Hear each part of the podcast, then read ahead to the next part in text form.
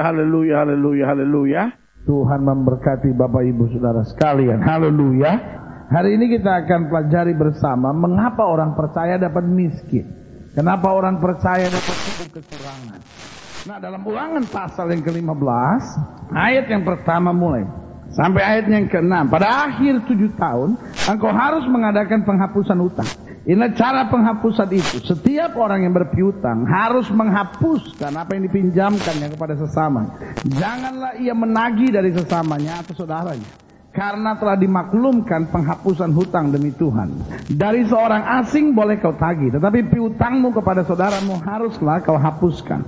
Maka tidak akan ada orang miskin di antaramu. Sebab sungguh Tuhan akan memberkati engkau di negeri yang diberikan Tuhan Allahmu kepadamu untuk menjadi milik pusaka. Asal saja engkau apa saudara? mendengarkan baik-baik suara Tuhan Allahmu dan melakukan dengan setia segenap perintah yang kusampaikan kepadamu pada hari ini. Apabila Tuhan Allahmu memberkati engkau seperti yang dijanjikannya kepadamu, maka engkau akan memberi pinjaman kepada banyak bangsa, tetapi engkau sendiri tidak akan meminta pinjaman. Engkau akan menguasai banyak bangsa, haleluya, tetapi mereka tidak akan menguasai engkau. Ayat yang keempat bilang, maka tidak ada orang miskin di antara kamu. Nah inilah kehendak Tuhan bagi gerejanya. Saya tidak bilang bahwa oh Tuhan hanya ingin orang-orang kaya dan kalau miskin pasti ada dosa. Nanti saya jelaskan apa yang Alkitab mau katakan tentang kemiskinan. Nah karena di sini dijelaskan Alkitab bilang maka tidak ada orang miskin lagi di antara kamu dan Alkitab berkata bahwa engkau tidak akan dikuasai. Lihat, saudaraku yang kekasih dalam Tuhan, jangan saudara uh, konotasikan langsung bicara kemiskinan lalu sudah bilang iya rumah saya kontrakan di BTN pokoknya desa bayar tapi nyicil ya kan Nah, nah, nah, jangan sudah langsung ambil kesimpulan. Oh iya, kalau begitu uh, setiap orang yang hidup dalam kemiskinan itu pasti ada dosa, pasti ada kutuk di dalamnya, pasti pasti ada yang nggak beres dengan hidupnya. No, no, no, no, tidak selamanya. Tidak tidak selamanya. Nanti saya akan jelaskan, buat saudara, kemiskinan seperti apa. Tetapi di ayat yang ke-6 sudah dijelaskan bahwa tidak lagi dikuasai, tetapi akan menguah, menguasai. Saudara boleh punya mobil baby van, tetapi kalau hidup sudah dikuasai oleh harta, maka saya beritahu engkau adalah orang yang miskin. Saudara mengerti maksud saya? Saudara boleh punya harta yang mewah, saudara boleh tinggal di Pondok Indah, Pondok Rangun, Pondok Bambu.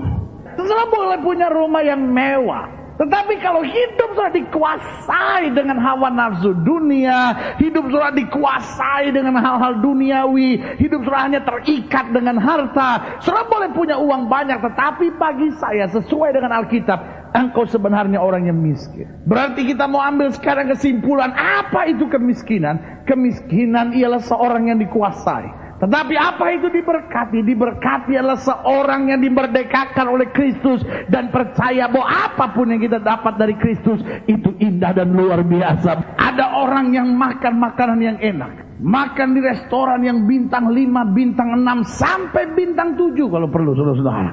Ya kan? Tetapi tetap hidup dalam kekhawatiran. Dia tidak bisa makan sama istrinya tapi dia justru makan sama sekretarisnya. Maka saya beri nama orang seperti itu adalah orang yang miskin. Kenapa? Karena dia hidup dikuasai oleh hawa nafsu. Dia hidup dikuasai dengan tekanan dan tawaran dunia. Tetapi orang percaya. Mungkin sudah makan nasi pakai sambal, pakai tempe. Tetapi dalam rumah tangga yang mana? Jangan enak dulu. Tapi yang saya mau jelaskan buat saudara, jika hati sudah dekat dengan Tuhan, maka engkau adalah orang yang diberkati. Haleluya. Nah, sekarang kita lihat apa pandangan Alkitab tentang kemiskinan sehingga sehingga saudara mengerti dulu apa itu. Saya tidak ingin saudara punya persepsi yang salah seperti orang dunia hari-hari ini di mana hidup manusia sangat ditentukan dengan harta. Dan yang repotnya saya jumpai itu juga ada di dalam gereja. Orang dunia itu kalau punya harta banyak katanya dia bisa buat apa pun yang dia mau. Tapi yang repotnya saya lihat hari-hari ini juga itu terjadi di dalam gereja. Kenapa? Karena gereja punya pandangan orang kaya itu berarti diberkati Tuhan. Tetapi orang miskin itu berarti dikutuk oleh Tuhan. Kita mesti clear dulu apa itu kemiskinan dalam Alkitab. Karena kalau kita salah mengerti, Alkitab justru berkata bahwa lebih mudah seekor unta masuk lubang jarum daripada seorang kaya masuk dalam kerajaan sorga. Lama-lama kita bingung sendiri. Katanya orang kaya susah masuk surga. Tapi katanya orang miskin dikutuk Tuhan. Lalu kita bingung sendiri mana yang betul kalau gitu. Ya kan? Miskin dikutuk. Kaya nggak bisa masuk surga. Miskin sebentar, kaya sebentar lagi. Miskin, kaya lagi. Dan akhirnya kita bingung mana yang betul sebetulnya. Karena apa? Karena kita nggak mengerti apa itu konsep kemiskinan. Hari ini sudah sudah dapat dulu bahwa kemiskinan adalah seorang yang dikuasai dan tidak menguasai. Sudah mengerti maksud saya? Orang yang dikuasai kegelapan, orang yang dikuasai hawa nafsu, orang yang dikuasai tawaran-tawaran dunia, tekanan-tekanan dunia, dosa-dosa dunia ini. Nah, apa pun kekayaan dia miliki, Alkitab menggambarkan bahwa dia adalah orang yang miskin. Tetapi saudaraku yang dikasih dalam Tuhan, Walaupun sudah mungkin secara manusia engkau dilihat miskin, tetapi jika engkau bebas dari segala ikatan dosa tetapi merasakan kebaikan Allah, engkau adalah orang yang diberkati dan akan melihat kemuliaan Allah. Haleluya. Nah, Yakobus pasal 2 ayat yang kelima. Kita mau clear dulu apa pandangan Alkitab. Yakobus pasal 2 ayat yang kelima. Dengarkanlah hai saudara-saudara yang kukasihi, dikatakan bukankah Allah memilih apa saudara? Orang-orang yang dianggap miskin oleh dunia ini untuk menjadi kaya dalam iman dan menjadi ahli waris kerajaan yang telah dijanjikannya tetapi barang siapa yang mengasihi kepada barang siapa yang mengasihi dia. Alkitab bilang apa?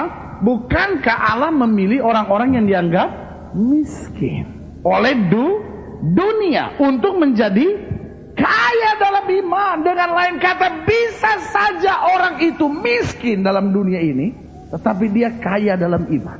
Jangan sudah punya konsepsi yang salah bahwa kalau saudara kaya dalam iman, sudah pasti akan kaya dalam dunia ini. Belum tentu. Saya mengerti maksud saya? Belum tentu. Karena Alkitab jelas berkata bahwa dia miskin menurut pandangan banyak orang, tetapi dia kaya dalam iman. Jadi catat hal yang pertama, apa pandangan Alkitab tentang kemiskinan? Allah memilih orang yang miskin. Amin saudara. Jangan sudah kecil hati hari ini jika sudah berhadapan dengan kekurangan ekonomi. Jangan sudah merasa seperti orang Kristen yang terbuang, yang tersisi. Ya mungkin Tuhan masih kutuk saya kali ya. Saya udah didoain, udah terima perjamuan suci, udah diurapin. Tapi belum kaya-kaya juga tuh. Jangan merasa kayaknya oh mungkin Tuhan memang memang nggak bisa berkati saya. No, Allah memilih orang-orang yang miskin.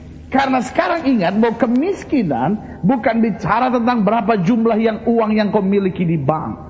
Tapi kemiskinan itu bicara tentang bagaimana hati kita sering kali. Ada banyak orang kaya akhirnya mati bunuh diri. Kenapa? Karena saya beri nama dia adalah orang yang paling miskin. Sudah mengerti maksud saya? Karena dia diikat dan dia dikuasai. Tetapi mungkin sudah tidak memiliki kekayaan yang melimpah. Tetapi sukacita dalam hati sudah tidak bisa dibendung oleh apa pun dalam dunia ini. Haleluya. Dan Allah memilih orang-orang yang miskin. Untuk menjadi kaya. Persoalannya sekarang bukan soal kemiskinannya. Tetapi kadang kala bukan soal uang kemiskinan itu. Tapi sering kali kemiskinan itu justru bicara tentang sikap hati. Sehingga hari ini saya mau beritahu. Bahwa orang yang percaya kepada Tuhan. Kita tidak lagi menjadi orang yang miskin. Amin saudara. Karena jangan bandingkan rumah yang saudara miliki. Jangan pikir account apa yang ada di bank saudara. Karena ingat, orang yang tidak punya deposito hari-hari ini, orang yang tidak punya tabungan hari-hari ini aman dia. Tenang aja dia. Ya apa mau terjadi terjadilah, ya kan? Sehingga sekarang pertanyaannya mana yang lebih kaya? Yang satu punya uang banyak tapi tidak bisa tidur. Tetapi yang lain tidak punya banyak tetapi berkata haleluya Tuhan apa pun yang mau terjadi saya aman di dalam perlindungan Tuhan. Nah saya pelajari yang Allah tentang. Yang Allah tentang bukan kemiskinannya itu sendiri. Tapi sifat-sifat yang mendatangkan kemiskinan. Saya ulangi sekali lagi. Yang Allah tentang dalam Alkitab. Kalau berkali-kali Allah berkata. Supaya jangan ada orang miskin di antara kamu. Bukan kemiskinan yang ditentang oleh Allah. Karena saya sudah bilang tadi. Allah sayang kepada orang miskin. Allah memilih orang miskin. Allah mendengarkan doa orang miskin. Tetapi sekarang yang Allah tentang adalah sifat-sifat yang mendatangkan kemiskinan. Ada banyak kita tidak seharusnya menjadi miskin. Tapi kita miliki sifat-sifat yang menyeret kita dalam kemiskinan. Saya pelajari ada beberapa perkara penting yang saya mau bagikan buat saudara. Yang pertama di dalam Amsal pasal 10. Ayat yang keempat. Tangan yang lamban membuat miskin, tetapi tangan orang rajin menjadikan kaya. Yang Kristus tentang bukan kemiskinannya, tetapi yang pertama yang Kristus tentang adalah kemalasan. Kenapa ada banyak orang percaya hidup dengan Tuhan, berdoa, tetapi tidak melihat kuasa, tidak melihat mujizat, hidup tetap dalam kemiskinan. Hal yang pertama yang Kristus tentang adalah kemalasan. Ada banyak orang yang pikir kalau dia berdoa cukup. Betul saya percaya. Tapi Alkitab juga bilang, iman tanpa perbuatan pada hakikatnya mati. Amin saudara. Ada banyak orang yang menyerahkan tugasnya kepada Kristus. Ya Tuhan, Engkau yang didik anak-anak saya. Kristus bilang, loh, kamu yang harus didik. Tuhan aja deh saya nggak kuat lagi. Iya kan? Tuhan pokoknya saya udah berserah deh. Tuhan yang urusin deh semua usaha saya. Loh, kamu yang harus urus. Alkitab berkata apa? Tangan yang lamban menyebabkan apa saudara? Miskin. Kemalasan yang menyebabkan miskin. Apa artinya orang malas? Yang pertama, malas itu berarti semuanya cuma dalam ide. Saudara ingat tentang wanita yang mengurapi Yesus dengan minyak? Dia bertindak. Saudara mengerti maksud saya? Dia bertindak, dia pecahkan setengah kati minyak waktu murni dia cuci kaki Yesus. Lalu Yudas bilang apa? Pemborosan. Kenapa minyak itu tidak dijual dan uangnya diberikan kepada orang miskin? Kesannya ide yang luar biasa. Amin saudara. Tetapi Yesus justru memarahi Yudas dan berkata biarkan dia melakukannya. Kenapa? Karena Yesus sedang mau berkata bahwa dia melakukannya dengan hati yang tulus tetapi engkau melakukannya hanya dalam ide. Ada banyak orang begitu. Karena semua yang ada pada kita hanya di dalam ide. Saudara-saudara mengerti mau saya? Kita punya ide-ide besar tapi kita tidak berani melaksanakannya dengan betul. Orang-orang yang dipakai Tuhan bukan hanya orang-orang yang punya ide banyak.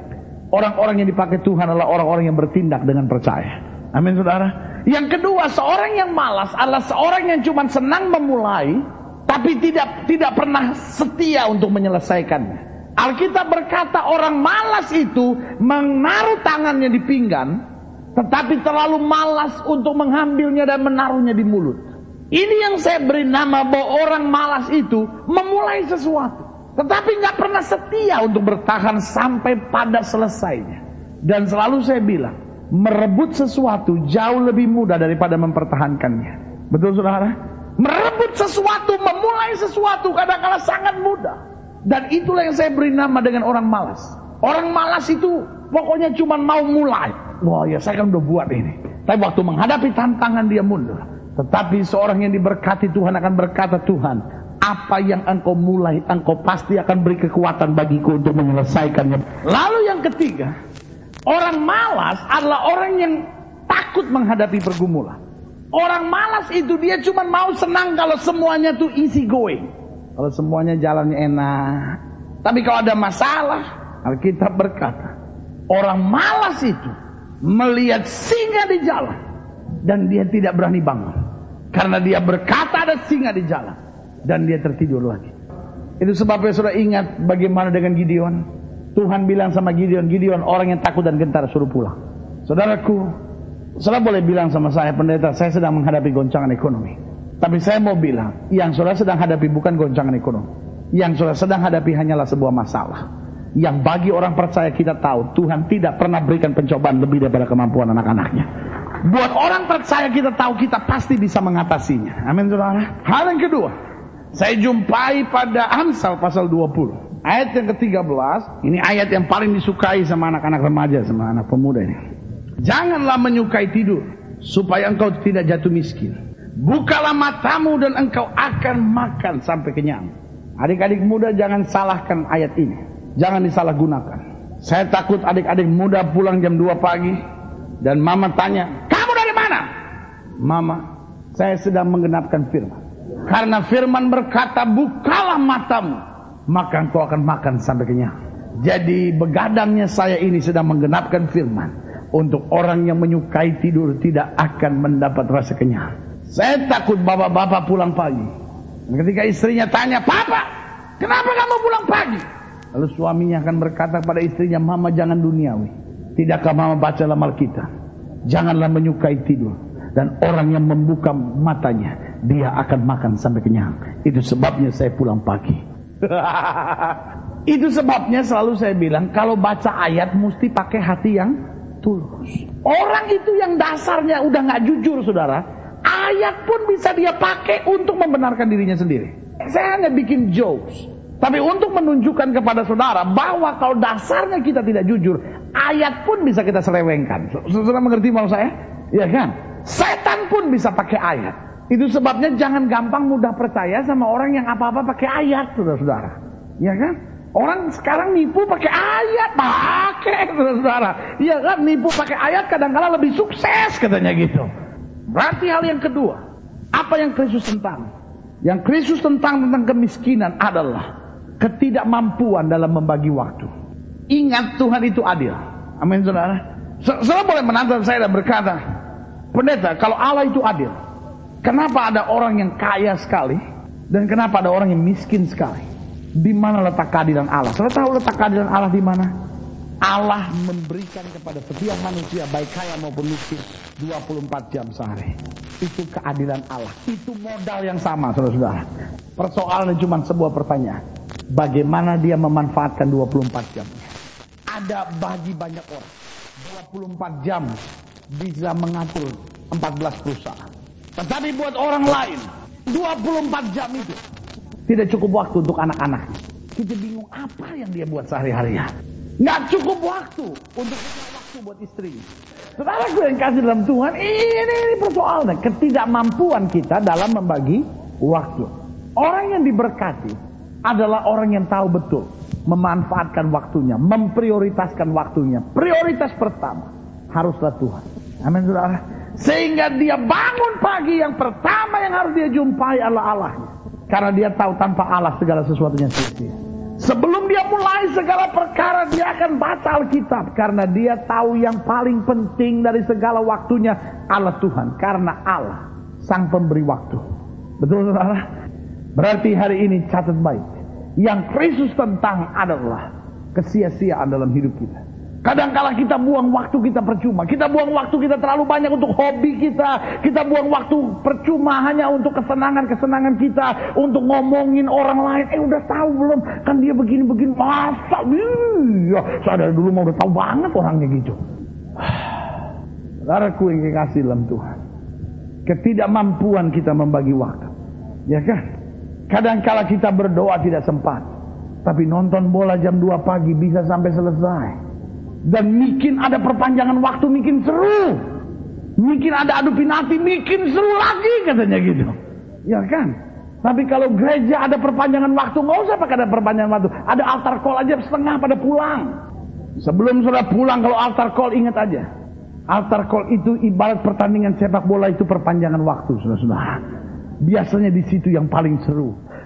Justru mujizat dan kuasa Allah terjadinya di situ. Amin saudara. Saudaraku yang kekasih dalam Tuhan. Ini yang saya bilang. Kita tidak mampu membagi waktu dengan tepat. Kita tidak tahu apa yang harus kita prioritaskan. Kadangkala kita buang waktu lebih banyak di depan TV daripada di depan Tuhan. Kadangkala kita buang waktu terlalu banyak di depan koran daripada di dalam Alkitab. Tetapi hari ini saya mau beritahu kembali. Justru hidup kita diberkati waktu kita tahu membagi waktu dengan tepat. Kita berkata berbahagialah orang yang tidak duduk pada kumpulan pencemooh, yang tidak berjalan di jalan orang berdosa, yang tidak berada dan mendengarkan nasihat orang fasik. Tetapi yang kesukaannya ialah merenungkan Taurat Tuhan. Dan yang merenungkan Taurat itu siang dan malam. Lihat, cari baik-baik. Apa yang Kristus tentang tentang kemiskinan? Yang pertama, kemalasan. Yang kedua, sudah saya sampaikan ketidakmampuan membagi waktu. Yang ketiga, coba sudah lihat Amsal pasal 13. Jadi ingat, kemiskinan yang dimaksud di sini bukan jumlah harta, tetapi sifat-sifat atau cara-cara hidup kita yang sering kali justru menyeret kita dalam kemiskinan, yang justru menyeret kita dalam penderitaan, yang justru menyeret kita dalam penyakit. Orang yang tidak bisa membagi waktunya dengan tepat akan selalu sakit. Amsal pasal 13 ayat yang ke-8. Kekayaan adalah tebusan nyawa seseorang. Tetapi orang miskin dikatakan apa saudara? tidak akan mendengar ancaman. Hal yang ketiga, mengapa orang percaya miskin? Karena tidak mau dididik. Karena tidak mau diajak. Karena tidak mau dibentuk oleh Tuhan. Jadi yang Kristus tentang bukan sekedar kemiskinannya. Tetapi yang Kristus tentang sifat yang keras kepala itu. Sifat yang tidak mau dididik. Orang kadang kala jatuh miskin. Lihat aja, orang yang tidak mau dididik. Orang yang tidak mau dengar teguran, tidak mungkin akan berhasil dalam hidupnya. Kalaupun dia berhasil hanya untuk sebentar, kemudian jatuh lagi. Karena Alkitab berkata, keberhasilan ada jika penasehat banyak. Kenapa keberhasilan ada jika penasehat banyak? Artinya keberhasilan ada jika kita mau dinasehati. Jika kita mau dididik, ingat kita bukan Tuhan, saudara-saudara. Amin, saudara. Kita bukan Tuhan, kita masih perlu belajar. Saudara boleh bilang sama saya pendeta sudah 28 tahun saya bergelut dalam dunia bisnis saya ini dan saya sudah makan asam garamnya. Makan asam garam terasi juga boleh saudara-saudara. Tapi saya mau beritahu, kita bukan Tuhan. Kita masih perlu dididik. Kita masih perlu belajar. Amin saudara. Orang-orang yang diberkati adalah orang-orang yang menyadari bahwa dia masih harus terus dididik. Masih harus terus belajar.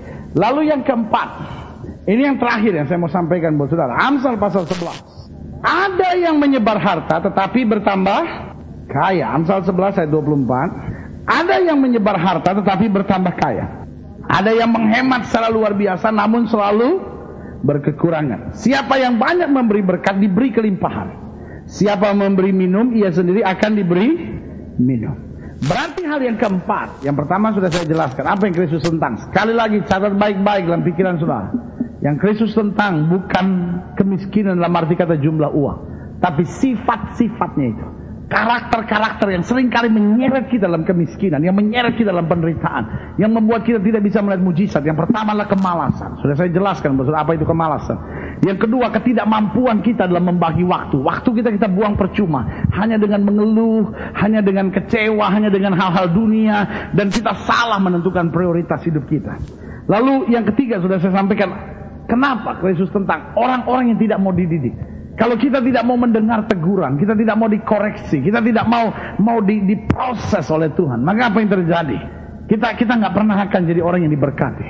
Sudah pelajari orang-orang yang diberkati dalam Alkitab adalah orang-orang yang mulai dari bawah, orang-orang yang melalui air mata dan penderitaan. Kenapa? Karena orang-orang yang melalui air mata dan penderitaan, waktu dia bertahan, dia bertahan teguh dan tidak goyah. Lalu kita lihat hal yang keempat, hal yang terakhir. Dikatakan dari Amsal pasal 11 ayat 24, ada ada yang menyebar harta tetapi bertambah kaya. Ada yang menghemat secara luar biasa namun selalu berkekurangan. Hal yang keempat, kenapa orang percaya miskin? Apa yang Kristus tentang dalam kemiskinan itu? Karena kita salah memanfaatkan harta. Kita salah memanfaatkan harta. Kita bilang ada yang menyebar harta tetapi bertambah kaya. Ada yang menghemat namun selalu berkekurangan. Jika kita salah memanfaatkan harta, nah di sini letak persoalan. Maka apa yang terjadi? Saudara boleh punya dapat berkat yang banyak, tapi saudara akan terus berkekurangan. Saudara boleh kelihatannya menghemat, tapi terus berhadapan dengan kesulitan-kesulitan keuangan.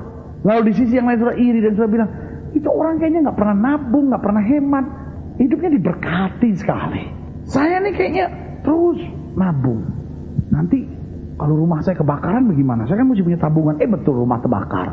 Tuh kan, untung saya punya tabungan ya. Nanti kalau anak saya masuk rumah sakit bagaimana? Eh benar, dua bulan kemudian masuk rumah sakit. Tuh kan, saya ada tabungan. Dia dia confess sendiri semua yang akan terjadi dengan hidupnya ya kan?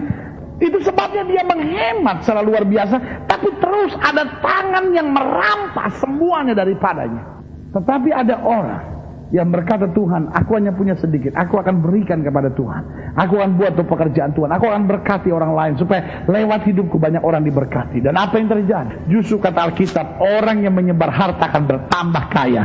Nah, apa arti salah memanfaatkan harta? Saya saya sampaikan uh, secara singkat di sini. Yang pertama, di Amsal pasal 11 ayat 24 25 ini dijelaskan apa artinya salah memanfaatkan harta. Salah memanfaatkan harta yang pertama hati kita terpikat oleh harta.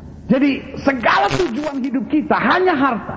Sehingga kepada anak-anak kita juga selalu nasihat kita begitu. Kalau kamu kawin, kamu ingat ya, kamu tuh cantik, kamu kawin cari orang kaya ya, cari orang kaya ya. Kamu ingat kamu tuh gagah gitu. Kamu ingat kamu lulusan ITB. Jangan cari yang sembarangan. Cari anak orang kaya. Karena apa? Segenap hidup kita hanya terpikat dengan harta. Sehingga kalau ada tawaran harta kita bebas melakukan apa saja. Saudaraku yang kekasih dalam Tuhan. Hari ini dalam kasih Kristus saya mau ingatkan.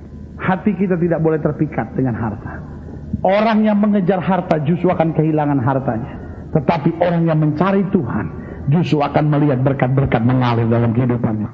Tidak sedikit adik-adik muda akhirnya melakukan hubungan seks sebelum pernikahan.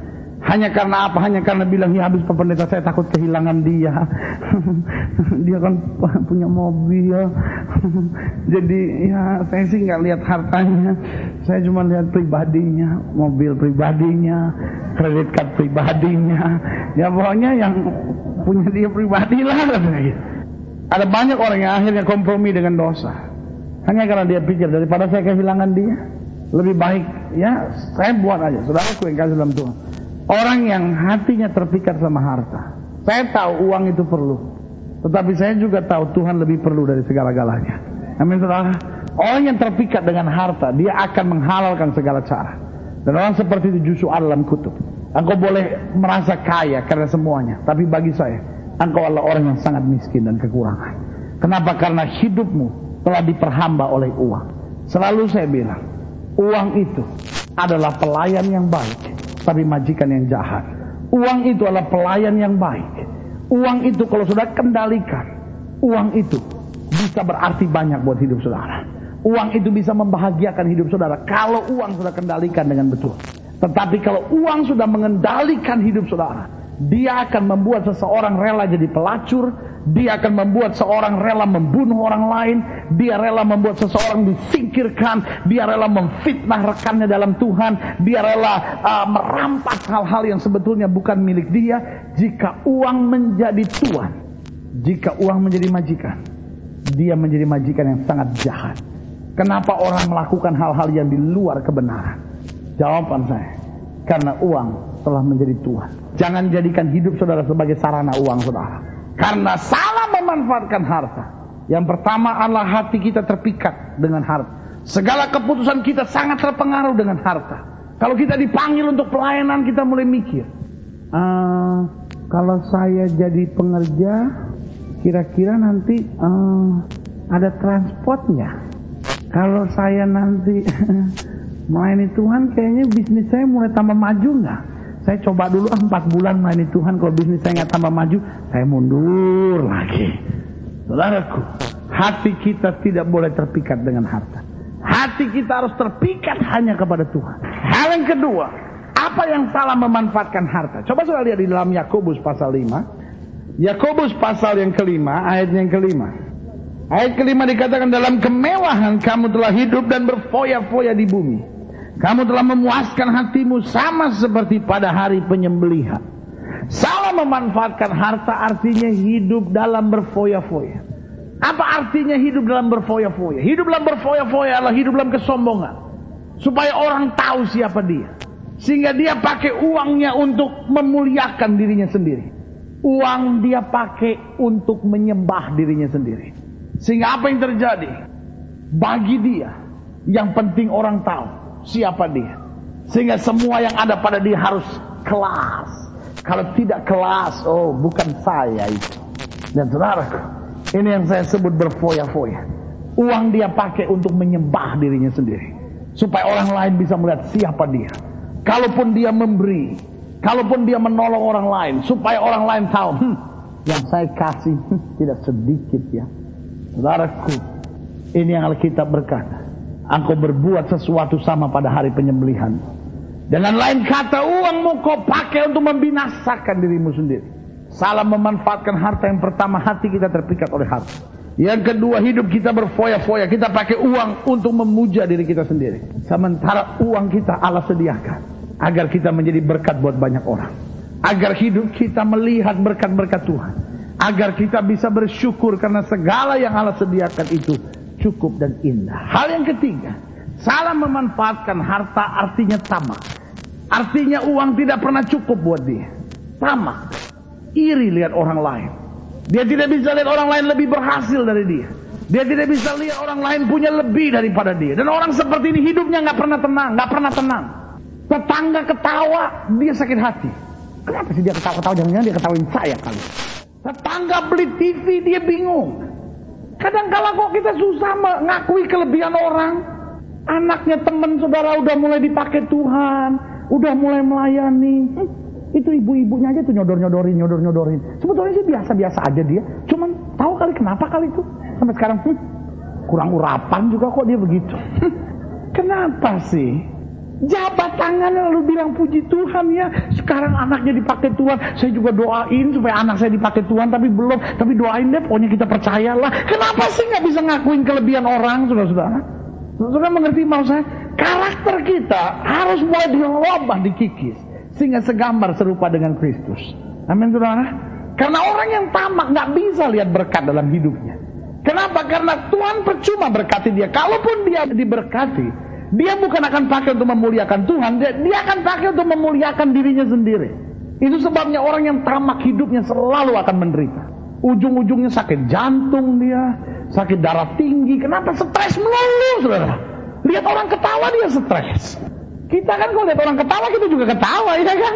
Tapi kalau orang tamak itu, lihat orang ketawa, kenapa dia ketawa? Jangan dia ketawain saya. Salah memanfaatkan harta.